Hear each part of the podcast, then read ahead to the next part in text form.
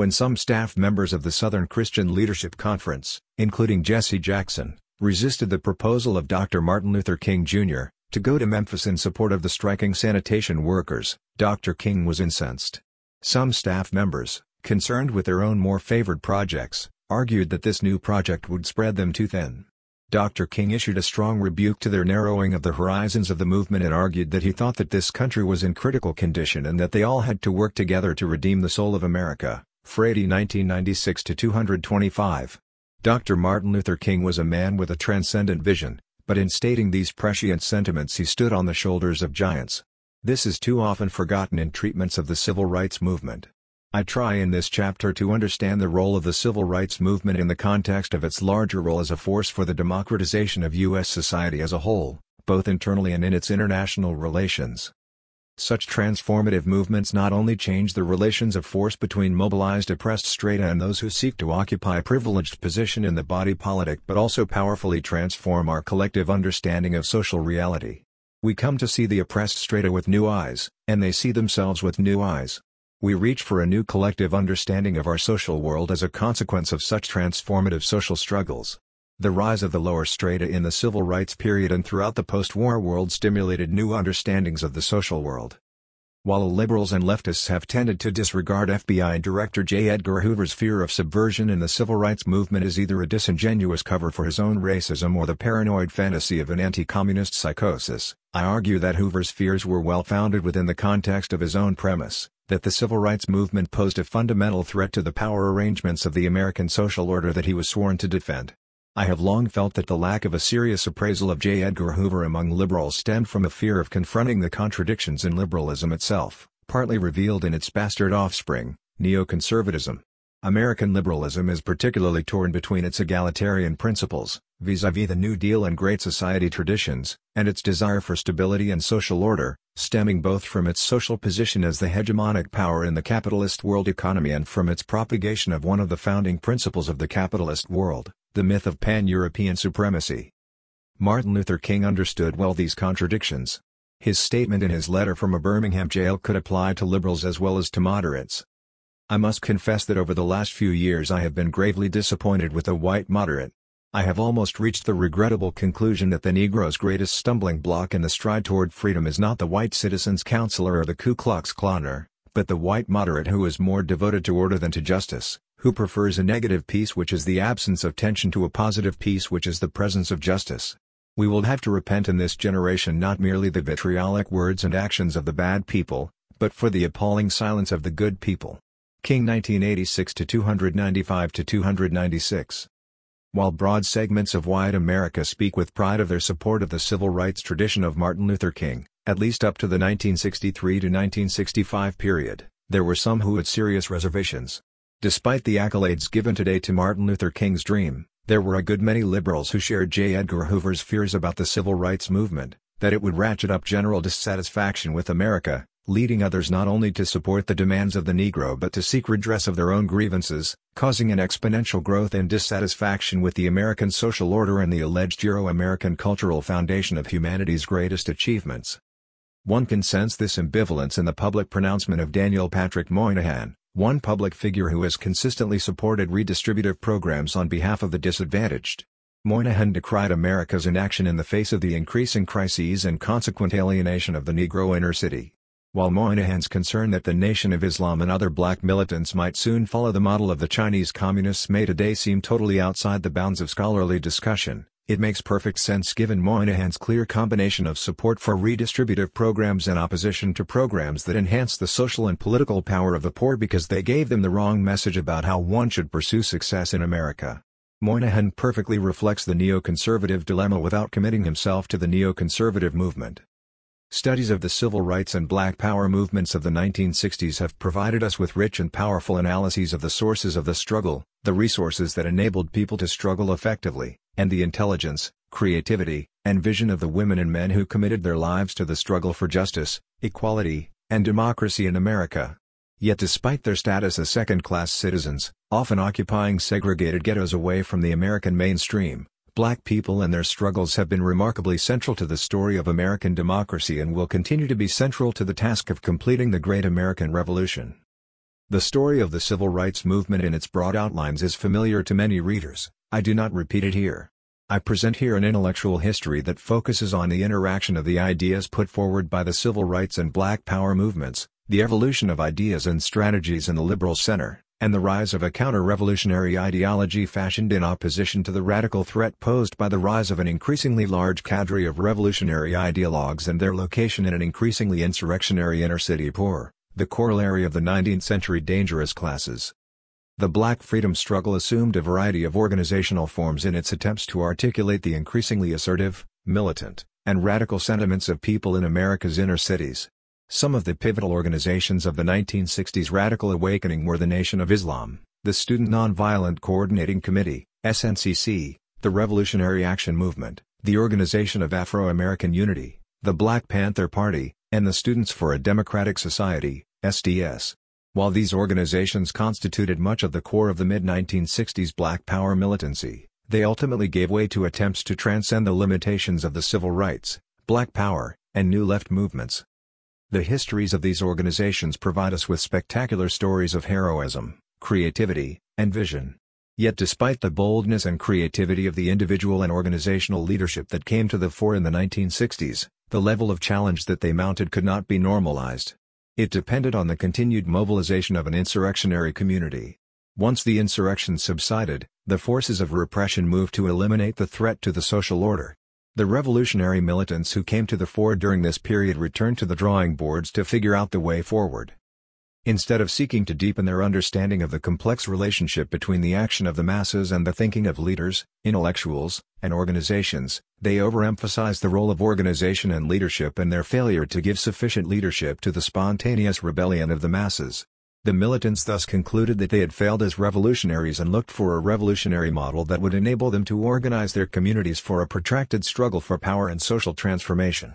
Most scholars of social movements have simply dismissed this period as the thrashings of a wounded beast going through its final death throes, descending predictably into a swamp of sectarianism, bickering, and utopian groups far removed from the concerns of their former inner-city bases. I believe that the evolution was far more complex and is thus worthy of much closer study. While these scholars lament the shattering of the left liberal consensus of the 1960s and attribute it to the extremism of the militants, I argue that the shattering of the left liberal consensus was both inevitable and over the long run liberating. In contrast to those who attribute the fracturing of the coalition to the extremism of the New Left, I argue that it was the liberal center that imploded the coalition by its collusion with the right in the brutal repression of the popular left, Malcolm X, Martin Luther King, the SNCC, the SDS, and its acceptance of the presumptions of American power as a force for good in the world. The strategy of armed self-defense used by some of the Black Power militants was not a strategy for urban guerrilla warfare. While the notion of urban guerrilla warfare had some currency during the earlier cadre development period among the forces associated with the Revolutionary Action Movement, it did not by and large survive the mass mobilization period of the later 60s, when the Black Panther Party and others articulated the notion of the Long March. The concept regained currency among some only after the murderous assault on the movement's leaders, including Malcolm X, Martin Luther King, and many leaders of the Black Panther Party. Both the Black Panther Party and the Nation of Islam advocated a policy of self-defense, which clearly incited the animosity of federal and local law enforcement agencies, whose command of a counterinsurgency state allowed them to plot the wanton murder of popular black leaders. These law enforcement agencies pursued the suppression of the militants with reckless glee and cold-blooded ruthlessness. This was a shattering dose of reality, it absolutely crushed any illusions about the liberal democratic nature of the United States for those who were members of the opposition. It led to a search for an approach that did not result in the kind of vulnerability that allowed the late 1960s Black Power militants to be so easily targeted and eliminated. The new left as a social force had come to the fore in opposition to the alleged collusion and betrayal of the old left, both social democratic and communist. This hostility toward the old left meant that the members of the new left were not only unlikely to form working relationships with the old left, but also unlikely to engage in a careful study of their experience. Those who had relative trust in the liberal democratic nature of U.S. society attempted to consolidate their forces. The new American movement merged with the Democratic Socialist Organizing Committee to become the Multi-Tendency Democratic Socialists of America. Those who were most influenced by the struggles of the excluded minorities tended to focus on the exclusionary rather than the democratic aspects of U.S. society and thus searched for a model capable of withstanding the extremes of repression likely to be used in a revolutionary situation. These militants were attracted to the model of professional revolutionaries developed by the Third International when they formed the leadership of the resistance movement against fascism.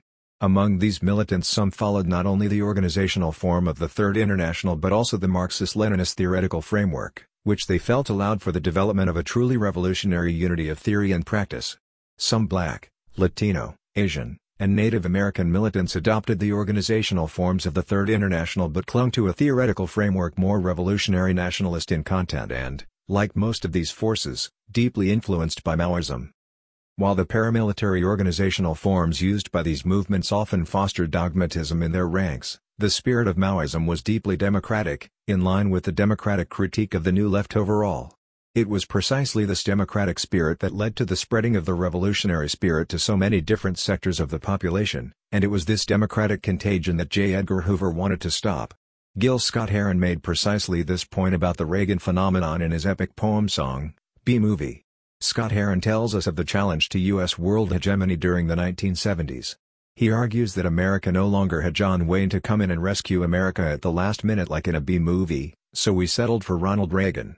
Go give those liberals hell, that was the message to the new Captain Bligh on the new ship of fools, civil rights, women's rights, gay rights. It's all wrong. Call in the cavalry to stop this perception of freedom run wild. Damn it, first one want freedom, and then the whole damn world wants freedom. 1. While we cannot begin to analyze the histories of these organizations in this chapter, I simply allude to them here as a pervasive force and influence on the rapports de force.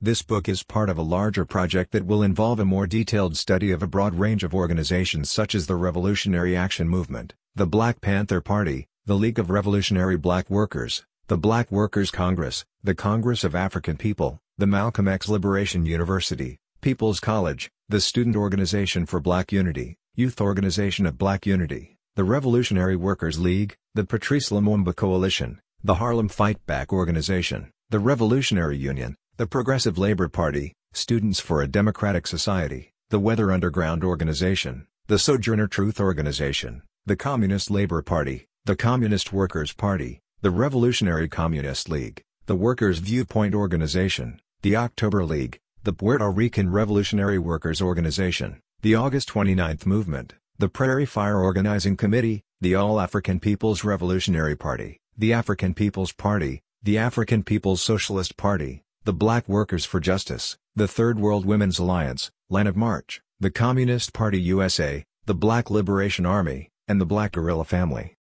Simply listing these organizations seems to be a stark counterpoint to the relative moderation of some of the black public intellectuals who came to define the black left in the 1980s and 1990s and the conservative black nationalists who were associated in the public mind with black radicalism. Just who were these bad and militant children of the 60s, Marable 1981-93? Were they simply a product of that particular time, or do they have antecedents and descendants that would help us understand the contradictions and difficulties of our history? What does social movement theory tell us about this history? Can the revolutionary musings and hopes of this generation of black youth be seen as simply a negation of what Malcolm X identified as an American nightmare, or were they an expression of frustration about being excluded from the American dream of which Martin Luther King spoke so eloquently? Maybe there was nothing as grand and eloquent as I and its participants imagined, just the age-old drama of hopes frustrated and opportunities found. I have developed a theme about the relation of the Black Liberation Movement to the American Dream that I use in public presentations designed for recruitment, celebrations, memorials, and the like. Gradually I began to wonder if slain civil rights leaders Malcolm X and Dr. Martin Luther King could effectively be used as the vehicles for mounting a critique of the hypocrisy of the American dream? Once I moved beyond a popular approach, I became aware of how difficult it was to separate these two towering figures from their social location in the American century despite the enormous international influences on their thought and action. Thus, despite the various labels attached to these imposing figures of the 20th century world, they were both quintessential products of the American century, and they spoke most eloquently across the color line and across national borders about the possibilities of a better world, a world that is substantively democratic, egalitarian, and just. These two leaders were steeped in the respective African American traditions of field Negro revolt and talented 10th radicalism, which they intertwined with the most advanced thinking in both the US and world arenas.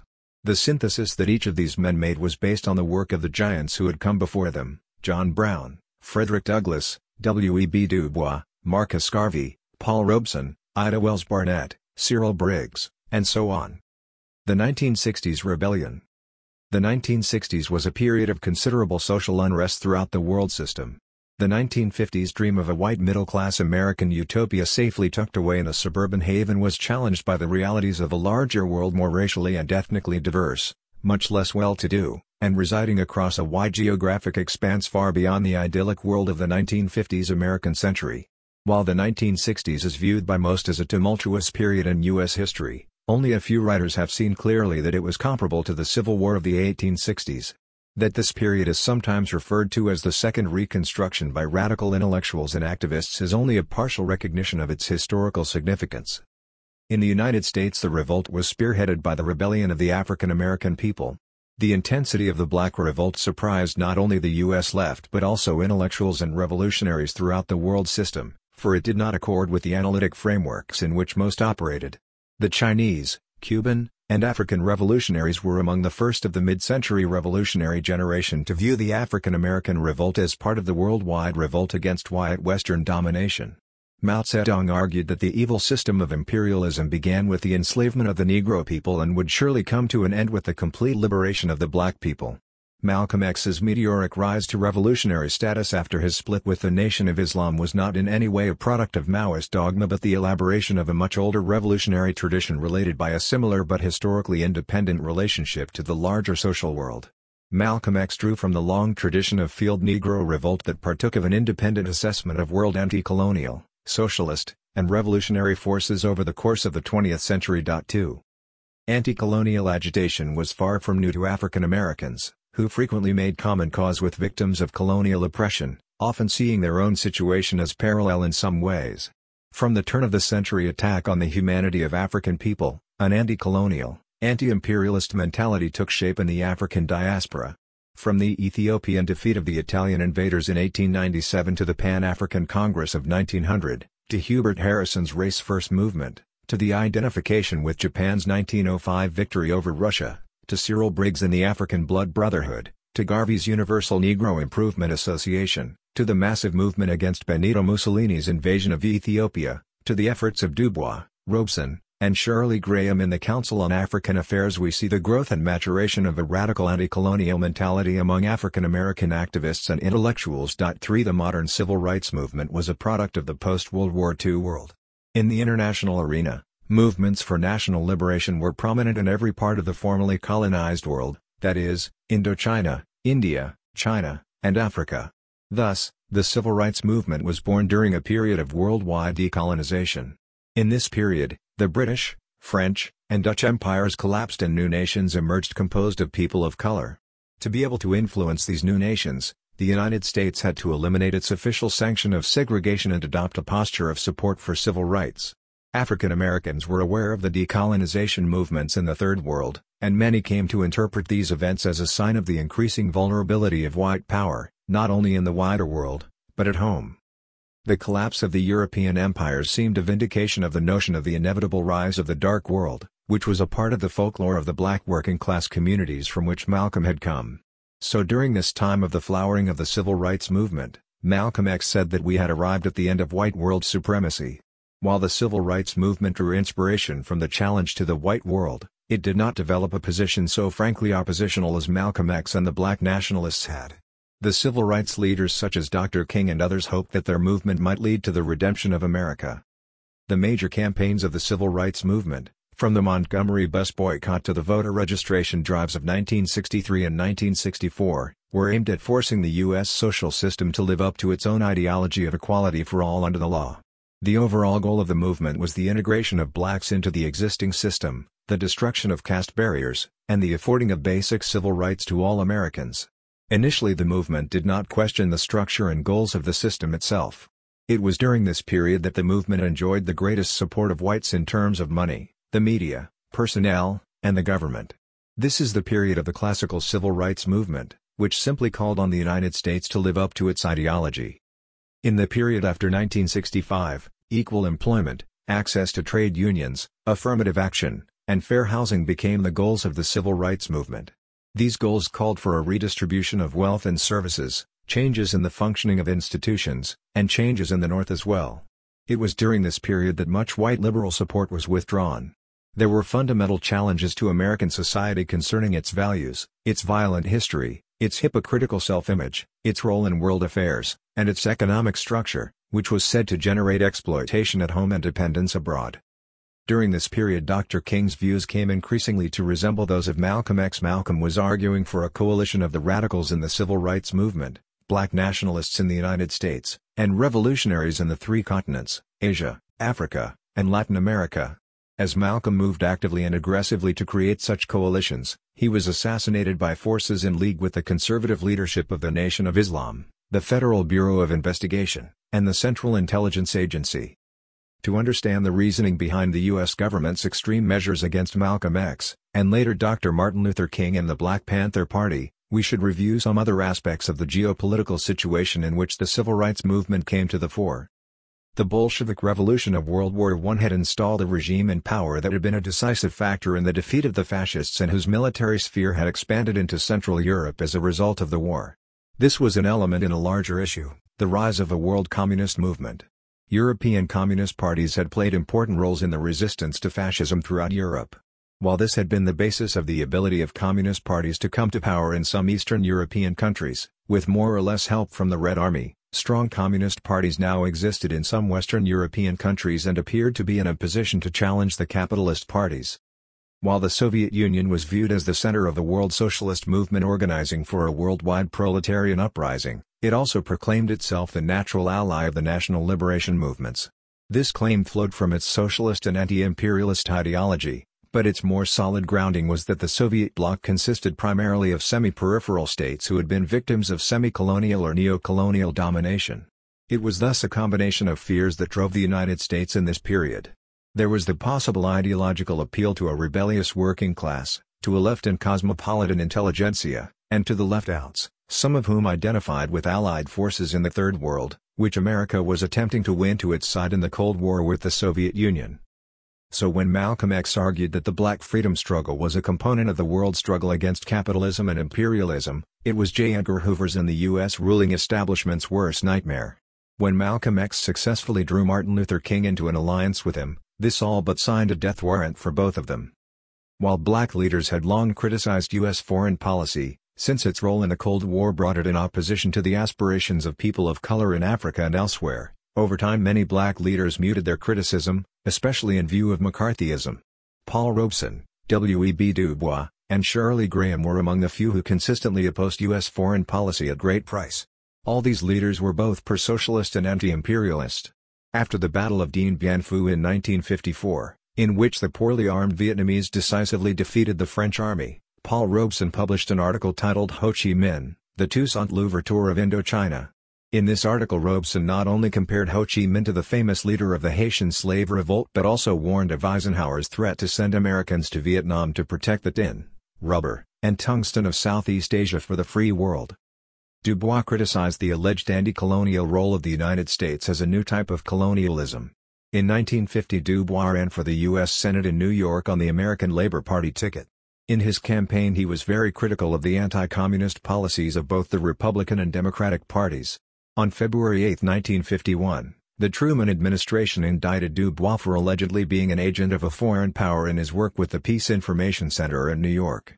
The 82-year-old Dubois was handcuffed and fingerprinted and treated like a common criminal in the press.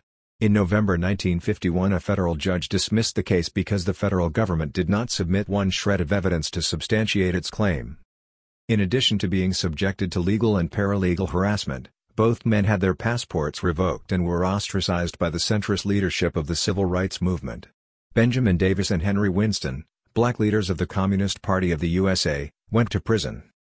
While traditional black criticism of U.S. foreign policy waned during this repressive period, the black protest leaders used the United States' sensitivity about its image as the leader of the free world to put pressure on the United States to make certain concessions to blacks.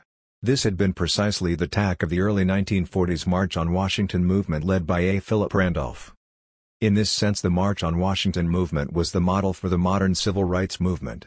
From 1944 to 1950, black initiatives led to several concessions by the executive and judicial branches of the federal government.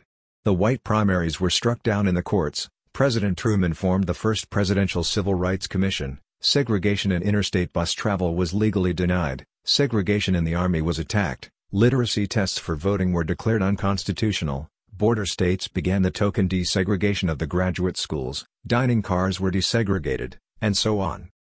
This was the context in which the NAACP initiated a full-fledged attack on the basic principle of separate but equal.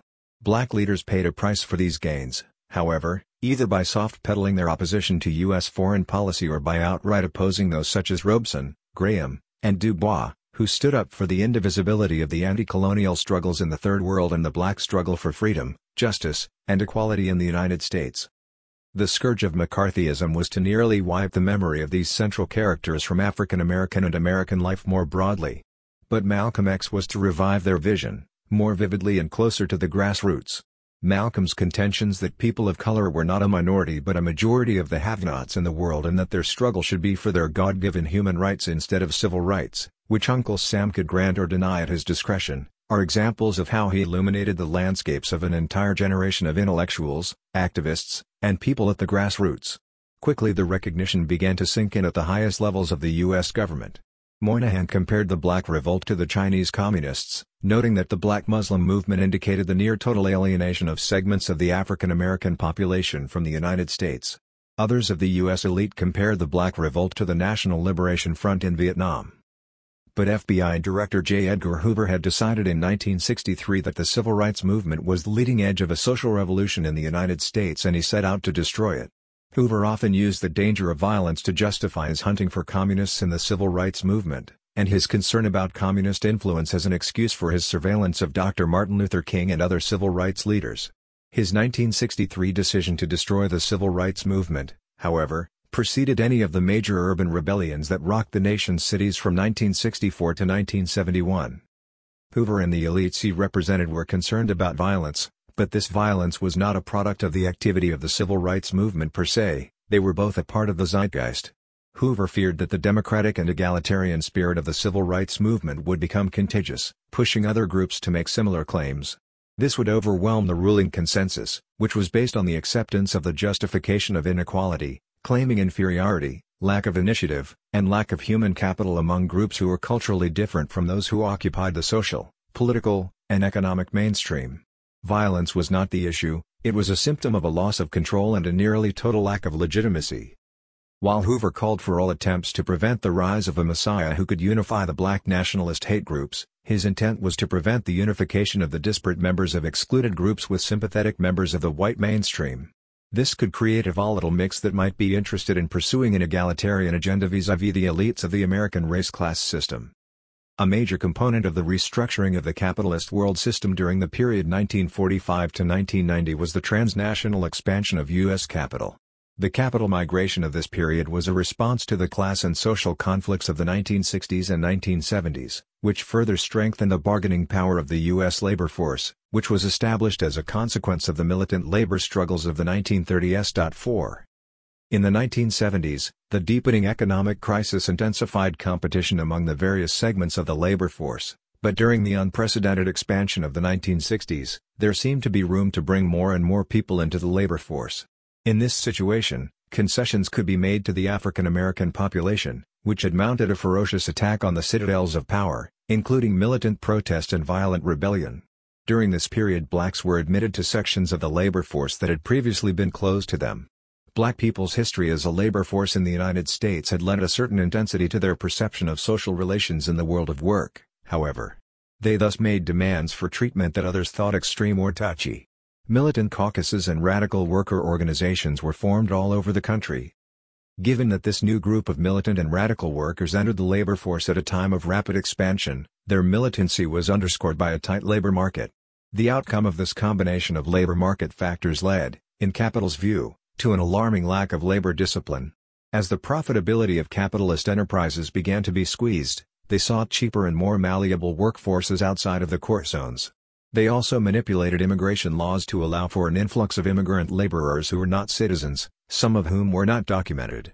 At the same time, they sustained an intense ideological attack on the labor force, targeting their unreliability, lack of discipline, and lack of a work ethic in comparison with the leaner workforces of the periphery.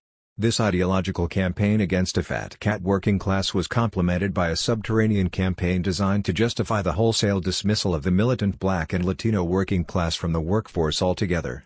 A third, the most intense, component of this ideological attack focused on the marginal sections of the working class who were subjected to long-term or structural unemployment but who were entitled to the dregs of the welfare state, such as aid to families with dependent children. This moral critique against the poor became the center of the conservative Southern strategy, a mean-spirited, cold-blooded, and cynical strategy of colorblind racism designed to undercut any sense of human solidarity with the most disadvantaged segments of the population. In addition, given the gains of the civil rights movement, room had been created for a significantly enlarged black middle class, which formed both the basis for a move to the right among the major civil rights organizations and the establishment of a conservative segment of the black body politic to the right of the liberal civil rights establishment.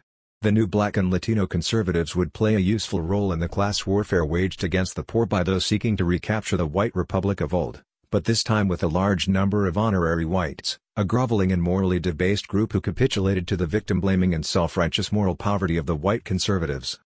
We should not lose focus on the larger framework that enclosed this drama, that overall the central theme of this era was the crisis of U.S. hegemony represented by the military and political challenge in Vietnam and spearheaded by the increasing competitiveness of Japanese and German enterprises vis-à-vis -vis U.S. enterprises.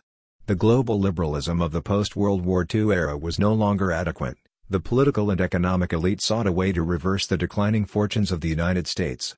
The backlash started in the 1970s. The conservatism of the Reagan-Bush years was a reaction to the challenges of the 1960s and 1970s and fundamentally a reaction to the revolution of 1968. Too often this period is viewed as simply a society-wide revulsion for the extremes of the New Left.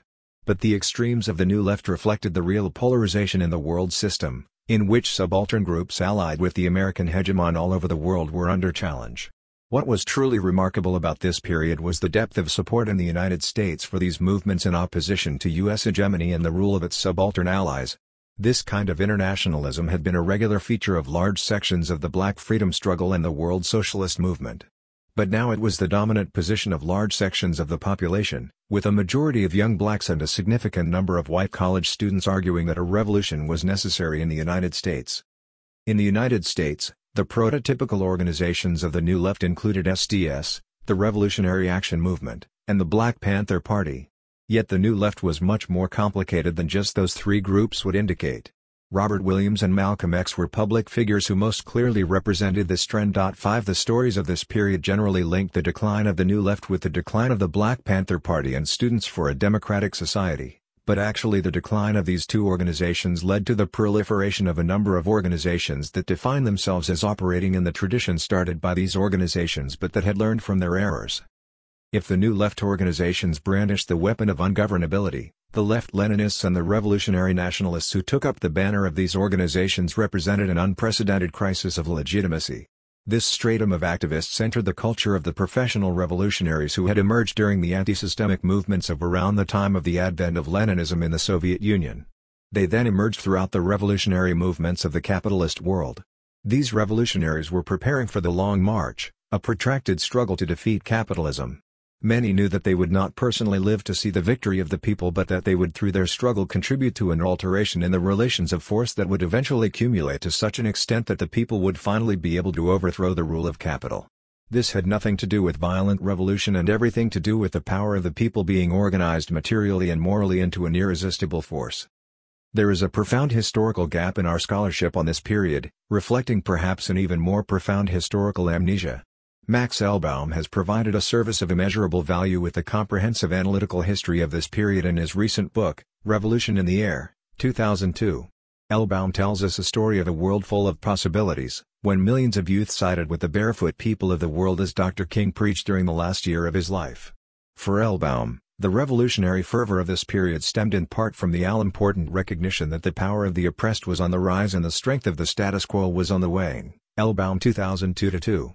During this period there was a growing sense among those protesting against social injustice that their ranks were growing and that the ranks of the aggrieved everywhere were not only growing but that they were being joined by increasing numbers of people everywhere. The decline in the strength and prestige of the defenders of the status quo were of course visible everywhere. Things were indeed changing because of the actions of the people, deepening the sense of those protesting against social injustice that their actions could bring about social change. Though it is today surprising, during the 1970s no one would be shocked that in early 1971, polls reported that upward of 3 million people thought a revolution was necessary in the United States. Elbaum, 2002-2. 40 years of an hegemonic conservative backlash have erased or rewritten the public memory of those halcyon days. The very idea of a cadre of professional revolutionaries seems like an astonishing departure from reality, but the world of the 1970s was still a part of the era of 1968, when revolution seemed to be on the agenda everywhere. The emergence of a generation of professional revolutionaries in the heart of world capitalism, building on the legacies of Malcolm X, Martin Luther King, and the Black Panther Party, was no laughing matter. The extremes of state violence that were visited on these predecessors were an accurate gauge of the state's reaction. Let us attempt here to carefully trace this period in U.S. history, which I will argue is of far greater import than is usually acknowledged. This history has itself become a victim of a struggle between the forces of movement, democracy, and equality on the one hand and reaction and the maintenance of an imperial, pan-European status quo on the other. Put simply, we might follow Malcolm X's insight that we were witnessing the end of white world supremacy. American Dream or American Nightmare. While some have sensed in Martin Luther King's I Have a Dream speech at the 1963 March on Washington the most eloquent testimony to the American dream, others regard Malcolm X's description of an American nightmare as America's most fundamental challenge. Yet, no matter how bitter some have been about the hypocrisy of the American dream, there can be little doubt that these two larger-than-life figures of the 20th century precisely because their lives and actions were shaped by and helped to influence the contours of the American century, the historical trajectory of the American century gave them their stage, but it also elevated their voices to a global stage because of their location in it. I have argued elsewhere that Dr. Martin Luther King's I Have a Dream speech represented the high point of U.S. world hegemony or what some call the American century, Bush 1999. While some were skeptical of Dr. King's dream from the outset, the momentum of the forces of progress seemed to overwhelm the forces of reaction so dramatically that people's sense of optimism was heightened beyond what seems now to be possible. These people had every confidence that the determined and the virtuous could bring about a fundamental democratic transformation of American society, in part by doing the same in the larger world. America would finally live up to its creed and would loosen its grip on countries around the world where their subaltern allies were holding down their own people in the interests of U.S. elites. While most based their pessimism on what they felt to be the prospects of the inner-city poor outside of the South, the victory over Jim Crow gave to the civil rights movement a level of moral authority and momentum that might have created a political movement that could lead to the kind of transformation reflected in King's dream. Many activists and scholars felt that the failure of the dream was simply a lesson that needed to be learned, if not by the middle-class leadership of the civil rights movement, then certainly by its predominantly working-class base. The sense was that Malcolm X had always had it right and that King too would learn this lesson. The reification of Malcolm X and King into polar opposites, however, imposed a framework that hindered the militants' ability to understand the subtle evolution of American society and the social forces within it at that time. We all know that Malcolm X's critique caught on like wildfire subsequent to Martin Luther King's hopeful pleading and that King himself was soon to follow Malcolm's lead and say that his dream had turned into a nightmare. For Dr. King, the revolution in the streets of the black and brown ghettos and in the jungles of Vietnam had exposed the cold-blooded and ruthless nature of the American social system. To understand King's despair and his seeming transformation into an advocate of global revolution, we should pay careful attention to this historical period. In this sense J. Edgar Hoover is much more careful in his analysis of these times than many activists and scholars who supported the democratic and egalitarian ideals of the civil rights movement.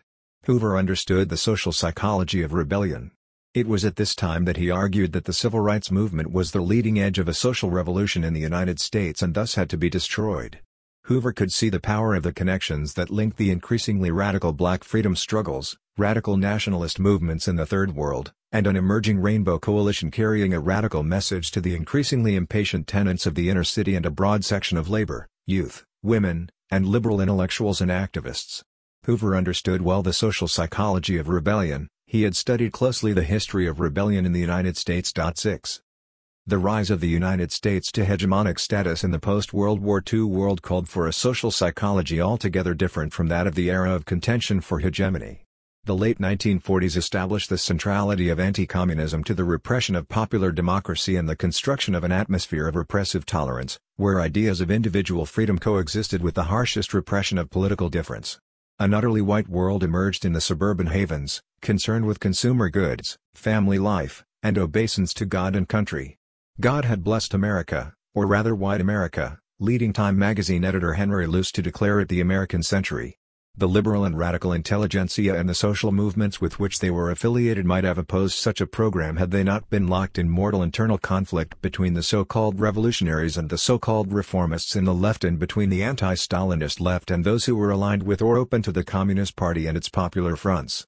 One of the major instruments of this counterinsurgency was the CIA-funded Congress of Cultural Freedom, which won an important segment of the anti-Stalinist left to side with liberal and reactionary anti-communism as a mechanism for developing a patriotic center-left force that eschewed the traditional cosmopolitan internationalism of left and liberal intellectuals, thus severely constraining opposition to the Great American Celebration. The combination of carrot and stick was an effective tool for the suppression of dissent, but the evolution of worldview of U.S. activists was more complex. It was a matter of not just CIA manipulation but the establishment of an atmosphere that effectively allowed for a stance that accepted American hegemony as a positive force in a world menaced by the communist danger. It was in this context that a segment of the radical and liberal intelligentsia adopted the status quo orientation of the conservatives vis-à-vis -vis the American presumption of leadership in world affairs. The Communists had been an important force in an increasingly strong and volatile interwar workers' movement and in the struggle for racial justice as well. This is not to say that the Communists built these movements but that they lent important energy and resources to them, and in the case of the struggle for racial justice, they did so like no other predominantly white organization of that time. What made the Communists such a dangerous force in the eyes of the guardians of the status quo was the role that they played in connecting a great number of social forces. The United States declaring that the Communists were agents of a foreign power was much more a strategy for legitimizing the repression of dissent than for protecting America's national security against the Soviet Union. During the 1930s and 1940s, intellectuals and activists associated with the Popular Front came to articulate a form of American patriotism that was democratic, cosmopolitan, and egalitarian and that eschewed the racist strains of pan-European supremacy and world hegemony. 7. Those sectors of the U.S. left that did not succumb to the American celebration were either associated with the Popular Front or were oriented toward the revolutionaries of the three continents, Africa, Asia, and Latin America, what in African American parlance was known as the Dark World. That these categories of social forces frequently overlapped is a testimony to their common causes and should not be surprising or perceived as evidence of a sinister conspiracy. It was a credit to the communist movement that it recognized the transformative potential in the black freedom struggle, although the relationships formed during this period were never smooth and trouble-free. The rise of radical nationalist movements in the Third World revitalized the Black Third World within, which had itself been repressed with the attacks on Dubois, Robeson, Alpheus Hunton, and others in the Council of African Affairs and the Peace Information Center. 8. In the context of this brutal repression, the modern civil rights movement came to the fore wrapped in the blanket of anti-communism.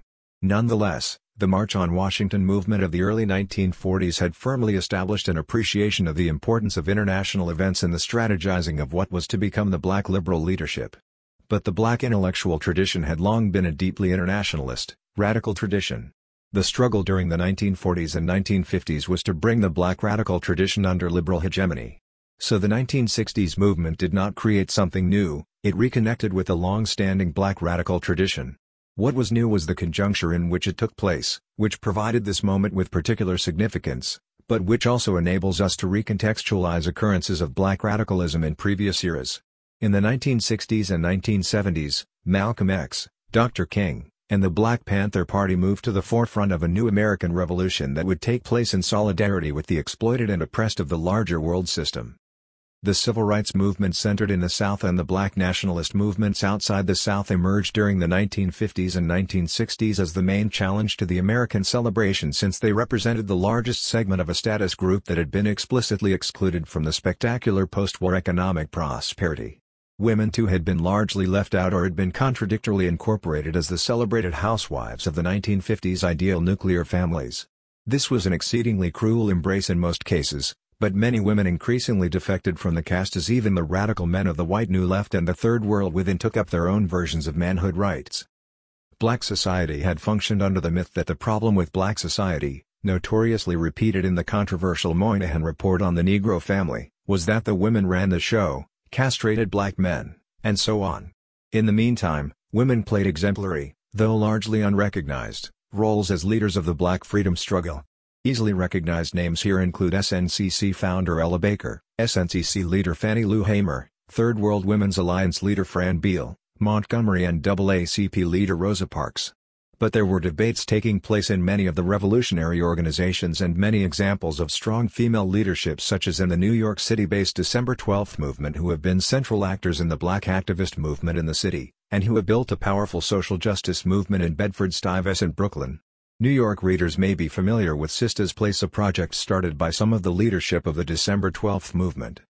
The civil rights movement and the more radical forces in the inner cities outside the South provoked a society-wide debate about the nature of racism, power, poverty, equality, and democracy. These debates and the overall circumstances of the era led to the elaboration of social policy based on vastly expanded notions of equality and social justice. The notion of institutional racism propounded by the Black Power militants, for example, was the foundation for the development of relatively radical attacks on the racial division of labor via policies such as affirmative action. In contrast to this great flowering of opportunity for populations within the boundaries of the United States, the demands of an imperial state were to undermine this debate and polarize America in ways not seen since the Civil War. The defenders of the status quo mounted a counterinsurgency unprecedented in U.S. history that led to the assassinations of Malcolm X, Dr. King, Fred Hampton, Bunchy Carter, George Jackson, among others, and to the imprisonment of many others. These assassinations were devastating to the young radical forces and fundamentally altered the terms of the struggle. Leaders such as these are a rarity. While the secular left is often critical of what they call the cult of personality, all revolutionary movements have leaders whose skills and charisma are important components of the revolutionary process. While the deepening of the revolution beyond the mobilization for state power requires a democratization of leadership, the very extraordinariness of revolution itself requires exceptional leadership. I have attempted to argue here that Dr. King and Malcolm X did not create this moment. During what some call the American century, a mature global liberalism held sway, promising the spread of the good and then the great society to all Americans and eventually to all in the world who followed their example and direction. Dr. King pushed this idea as far as possible, but Malcolm X was skeptical. The youthful rebels of SDS argued for a radical democratization of U.S. society. But the rebellion against U.S. hegemony manifested in the struggles in Vietnam, Algeria, Cuba, China, Ghana, Guinea, and other parts of the three continents undermined the largesse of the liberal state. One of the central themes of the 20th century black freedom struggle was the rise of the dark world, which now seemed at hand. The rapports de force had shifted decisively in favor of the colonized, semi-colonized, dependent zones of the world economy, and Malcolm X, SNCC, SDS, the Congress of Racial Equality, and finally Dr. King and a host of others called not only for solidarity with the revolutionaries of the three continents but also for their followers to become a part of this elemental rebellion against the way things were. The world revolutionary trend was global in scope, despite the global power of U.S. hegemony, or perhaps because of the global power of the U.S. hegemon. I now refocus the lens to see how the seizure of center stage by the wretched of the earth affected the nature of the debates among social scientists and others concerned with social policy, poverty, race, and social inequality. Scholarly debate is not simply about scholarly taste for ideas, it is in addition a response to action in the streets, and thus, at its best, a manifestation of the human agency of the oppressed. 9. Scholars debate poverty, race, and class formation. While the term culture of poverty originated in the work of Oscar Lewis, 1959, the concept that it purports to describe derives at least from the early period of capitalism, when pauperism was the fate of large sections of the proletarianized masses in the core of the capitalist world economy. While Michael B. Katz, 1989, argues that terms such as culture of poverty and underclass are simply modern terms for the very old concept of the undeserving poor, I argue for a broader definition of the concept rooted in the central stratifying processes of the capitalist world economy. Lewis's use of the term culture of poverty, like Marx's use of the term lumpen proletariat, reflected a concern about the degradation of the lower rungs of the working population by the conditions of their existence in the capitalist system. Lewis, like Marx, felt that this condition reflected the fact that some sections of the population, for Marx, the lower rung of the reserve army of labor, were completely demoralized and declassed by their experiences at the very bottom of the economic ladder. For both Lewis and Marx, the terms culture of poverty and lumpen proletariat corresponded to the level of perceived class consciousness and political organization among the lowest rung of the working class. To some extent, both men use these terms to call attention to the degradations of the capitalist system, although their overall frameworks differed. Similarly, Michael Harrington and Moynihan use similar approaches, although different concepts, to appeal to the political and economic elite intellectuals, and the middle class to support reforms that would alleviate the wretched conditions of the other America and the black family, respectively. 10.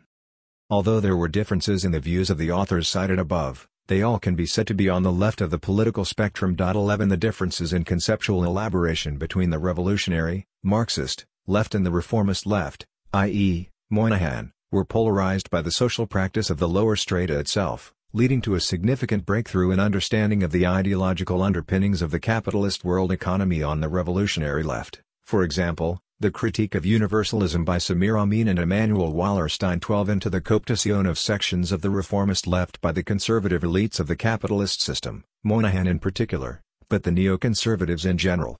13. By the mid and late 1960s, the notion of a culture of poverty or of the predominant demoralization of the lower strata became increasingly untenable, as this sector of the population rose in revolt all around the world and thus began to speak for itself. In doing this it was supported by left-wing and organic intellectuals and political leaders such as Frantz Fanon, Mao Zedong, Malcolm X, André Gunder Frank, and Samir Amin. 14 In the face of the Algerian Revolution, the Great Proletarian Cultural Revolution in China, the Black Power movement, the Vietnam Liberation Movement, and the generalized World Revolution of 1968, the idea of a culture of poverty seemed to lack grounding in reality. While in the 1960s, liberal intellectuals used the term culture of poverty to support their appeals for an interventionist approach to the problems of poverty, by the 1970s the term had become a tool of conservative reaction and the left had began to articulate the more radical notion of a culture of resistance. There is in Lewis's work a distinct notion that when lower-class people organized themselves in trade unions or socialist parties, that is, when they became class-conscious, then they are no longer a part of the culture of poverty. This notion is quite similar to the notion of a culture of resistance. The idea of a culture of resistance was popularized by the anthropologist Mina Davis Caulfield, 1969, 1974. She adapted it from Robert Blauner, who described a process of culture building as central to the cultural activities of the African slaves in North America. For Caulfield this process developed as both an adaptation to and a protest against the social experience of the colonial situation. She argues that this process could be discerned in the group lives of most, if not all, culturally exploited people. 15. Caulfield argued we must look not only at the way in which the colonizer acts to break down family solidarity, but also the ways in which the colonized, women, men, and children, act to maintain, consolidate, and build anew the basic units in which children can grow and be enculturated in the values and relationships that are independent of and in opposition to imperial culture. Caulfield 1974-72-73. 16. In contrast to the theory of a culture of poverty, Caulfield argued that the main characteristics of the culture of resistance are resourcefulness, flexibility, and creativity, rather than fatalism, passivity, and dependence. In contrast to Lee Rainwater, she argued that cultures of resistance are not simple adaptive mechanisms, but alternative means of organizing production, reproduction, and value systems critical of those of the oppressor, Caulfield 1974-84. 17. The term culture of resistance acquired broad usage throughout the left, particularly in the context of the World Revolution of 1968.18 Wallerstein argued in 1980 that the world economy is a complex of cultures, however, not a haphazard one. For Wallerstein there existed a Weltanschauung of imperium, albeit, one with many variants, and cultures of resistance to this imperium, Wallerstein 1984 13-26. 19. For Wallerstein, the deepening of the capitalist division of labor, the need to facilitate its operation through the allocation of workforces, and the justification of inequality led to the use of an ideology of racism that became the central organizing theme of the world bourgeoisie. Equally central was the ideology of universalism that held that there existed a universal culture to which the cadres of the world division of labor were assimilated. Wallerstein defined culture as the, the idea system of the capitalist world economy, Wallerstein 1991-166. In this sense he viewed culture as the outcome of our collective historical attempts to come to grips with the contradictions, ambiguities, and socio-political complexities of the capitalist world. Seen in this way, then, Wallerstein concludes, the very construction of culture is the key ideological battleground of the opposing interests in the capitalist system. Why, then, is racism the central organizing cultural theme of the world bourgeoisie? There is general agreement that capitalism is by definition an inegalitarian system, but how does this fact square with the ideology of equality of opportunity? The argument is that reward is based on merit, and that all, even the children of the poor, if they are talented, have the opportunity to obtain high reward. But since there is so little upward social mobility, how is it that the notion of equality of opportunity is not declared a sham? The justification, according to Wallerstein, is precisely racism. It provides the only acceptable legitimation of the reality of large-scale collective inequalities within the ideological constraints of the capitalist world economy. It makes such inequalities legitimate because it provides theoretically for their transitory nature while in practice postponing real change for the Greek kalends. The hinge of the argument is that those who have low ethnic status, and consequently low occupational position for the most part, find themselves in this position because of an unfortunate but theoretically eradicable cultural heritage. They come from a group which is somehow less oriented to rational thinking, less disciplined in its work ethic, less desirous of educational and or earned achievement. Because we no longer claim these presumed differential aptitudes are genetic but merely cultural we congratulate ourselves on having overcome the crudities of racism. We tend to forget that if a cultural heritage differs from a biological one in that it is historically changeable, it is also true that, if the word culture means anything here, it indicates a phenomenon that is slow to change, and is slow to change precisely because it has become part of the superegos of most members of the group in question, Wallerstein 1988. 20. In this way the oppressed are told that their position in the world can be transformed provided they are educated in the skills necessary to act in certain ways, which are said to be the means by which the currently high-ranking groups obtain their positions. It is precisely the slowness of change that makes racism so central to the functioning of the capitalist world economy. Wallerstein also argues that ethnic consciousness both enables a group to struggle politically for its rights and socializes the young to a realistic perception of social polarization and thus to occupational expectations. So, racism keeps people in while their labor is needed, it is able to put them on hold when their labor is not needed, and it can bring them back in when conditions permit. This means, according to Wallerstein, that such groups are eager and willing to be brought back in and thus can rightly be considered a reserve army in a literal sense. Wallerstein 1988 13-14. There may be less reserve than meets the eye, though. While racism may impede one's entry into the formal economy, we must know something about the operation of the informal economy before we can speak with relatively certainty of someone's willingness to be brought back in. So if there come to be better opportunities in the so-called informal economy, criminal employment, drug dealing, and the like, will some members opt for this more lucrative opportunity than for the marginal jobs normally available to them, even in good times? Why not? Any teenager can tell you that the attraction of the drug economy is the quick buck. What is there in the cultural values of the dominant culture had entreats us not to go after the quick buck? Certainly there exist value systems among the population, religious values, black nationalist values, etc., that alternatives to the dominant value system. Despite all the hype one hears about the need for positive role models in the inner city, we seem as a society quite disappointed in the propensity of some inner city denizens to follow the bottom line thinking of the corporate elite. Where does that leave us? We must understand the idea of a culture of resistance as a product of a period of popular mobilization among the peripheral and peripheralized populations of the capitalist world economy.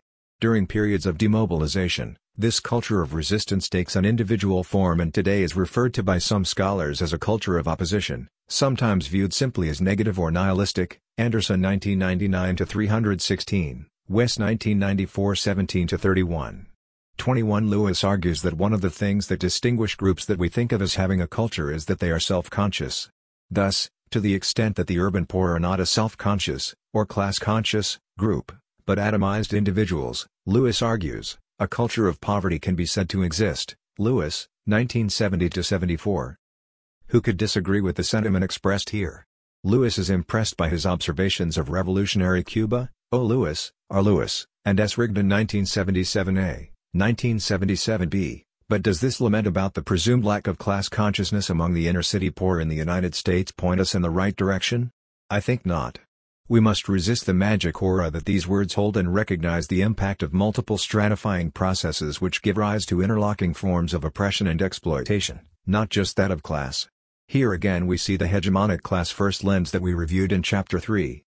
Max Weber viewed classes in relationship to one another as simply objective categories, but not ones that implied any form of consciousness or capacity for collective action. He argued that immediate class interests were given by market position and hence were theoretically indeterminate so far as collective action was concerned. For collective action to take place, something in addition to class interests had to be introduced, Weber, 1978-926-939. In contrast, status groups are by definition groups that act collectively in relation to one another and are endowed with the will to collective action. For Weber, Political communities entail by construction value systems, which provide the parameters in which groups have more or less legitimacy and prestige in comparison with one another, and with reference to which they have more or less pride, solidarity, or capacity to act collectively in relation to one another. Thus a status group structured distribution of power provides a natural or logical context for the collective action of status groups. In contrast, a class-structured distribution of power does not provide its constituent classes with any necessary solidarity in their relations with one another and hence no capacity for collective action, because the market principle eliminates all considerations of honor or is constrained in its working by such considerations. For Giovanni Arrighi, Terence K. Hopkins, and Immanuel Wallerstein, 1989, this calls for an extension of Weber, which presupposes that by definition status groups are constituents of and thereby carriers of a moral order. Classes are not, if they become so, it is in virtue of processes fundamentally different from, and not entailed in, those that constitute them as classes in relation to one another. Arrighi, Hopkins, Wallerstein, 1989 3-28. Arrighi, Hopkins, and Wallerstein counsel us to resist the intellectual pressure to reify groups, to presume their permanence and longevity, although they realize that it is difficult to resist such pressure. They point out that while groups that are self-conscious seem to act collectively in significant ways and seem very solid and resilient, we tend to lose sight of the extent to which this solidarity is a consequence of the group's actions in relationship to others. Following this line of reasoning, we would conclude that class consciousness and other forms of group consciousness, or cultures, are derivative. They derive from the social practice of the groups involved.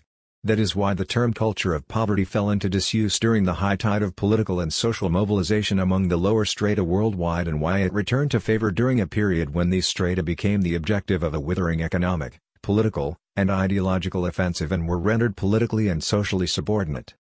While there are many who have viewed the phenomenon of ethnic proletarianization as a dilemma reflecting particular national situations such as those in the United States and South Africa, Wallerstein argues, in opposition to Gunnar Myrdal, 1944, that racism and underdevelopment are not dilemmas, but constitutive of the capitalist world economy as a historical system.